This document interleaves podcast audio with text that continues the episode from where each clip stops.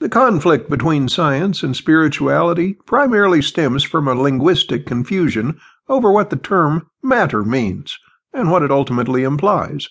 This first came into sharp focus for me when I was attending the annual graduation ceremonies at Mount San Antonio College in June of 1990. I had only been hired the year before, so I was relatively new to the proceedings. As I was getting ready to walk in with my philosophy cohorts, dressed as we were in our long robes and mortarboards, another young professor from another department came up to me in a visibly irritated mood. After we exchanged pleasantries, he pulled out an issue of Plato's Cave, the new journal that I founded, along with some students a few months prior. He queried, Why would you allow this blasphemous claptrap to be published? Before I could respond, he proceeded to rip the small magazine to pieces in front of me and threw it on the floor and walked away in disgust. A mathematician friend of mine witnessed the spectacle and asked, what, what was that all about? I responded that I didn't exactly know, but I mentioned that it had concerned a recent issue of Plato's Cave, which contained an interview with Patricia Churchland, an eminent professor of philosophy at UCSD, who had more or less invented the new field of neurophilosophy, where ancient questions are examined in light of the latest discoveries in physics and neuroscience. The title of the piece was The Neural Basis of Consciousness, a Glorious Piece of Meat, and the Dalai Lama. One of my star students, Meredith Duran, who is now a professor of French literature at Penn State, had conducted the interview, and I thought she had done a superb job in capturing the ins and outs of Professor Churchland's scientific view of how philosophy should be conducted in the future.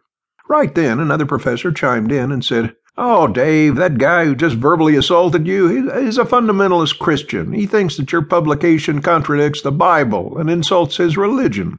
A few other colleagues also confirmed the same, and it became clearer to me why he would be upset by Churchland's advocacy of eliminative materialism.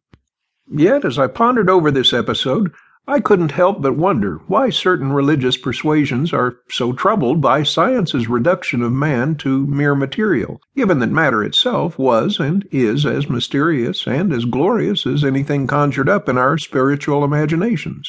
Before we tackle what matter is, and why an updated definition of what it portends can radically upend the persistent and pernicious dualism driving much of our religious resistance to science and its naturalistic underpinnings, I'd like to indulge the reader in a thought experiment, a dialogue in Sach-Khand.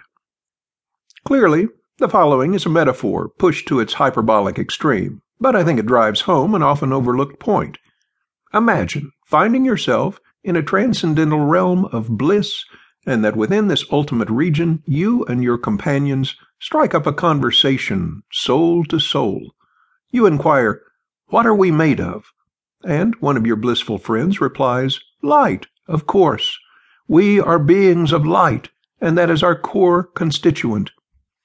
How would you hypothetically feel if someone did indeed inform you that you were a body of pure, unalloyed light?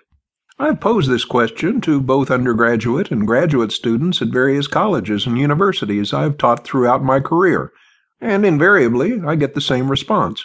Almost in unison, they said they would feel exhilarated and boundless and happy. The idea that we are light gives us a deep sense of liberation.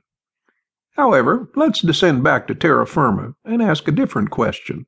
Now, when we're in the here and now, and a philosopher or a friend tells us that we are just material and just the body, or when the Nobel Prize winner, the late Francis Crick, says that consciousness is just a bundle of neurons, or when Patricia Churchland indicates we are just three pounds of meat, how do we feel then?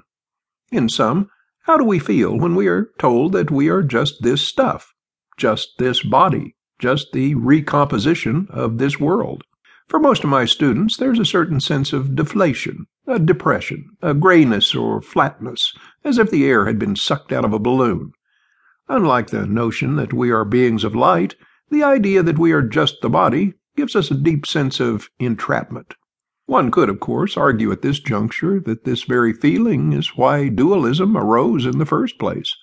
We feel that we are more than our bodies, and, as such, that there is something transcendent in us.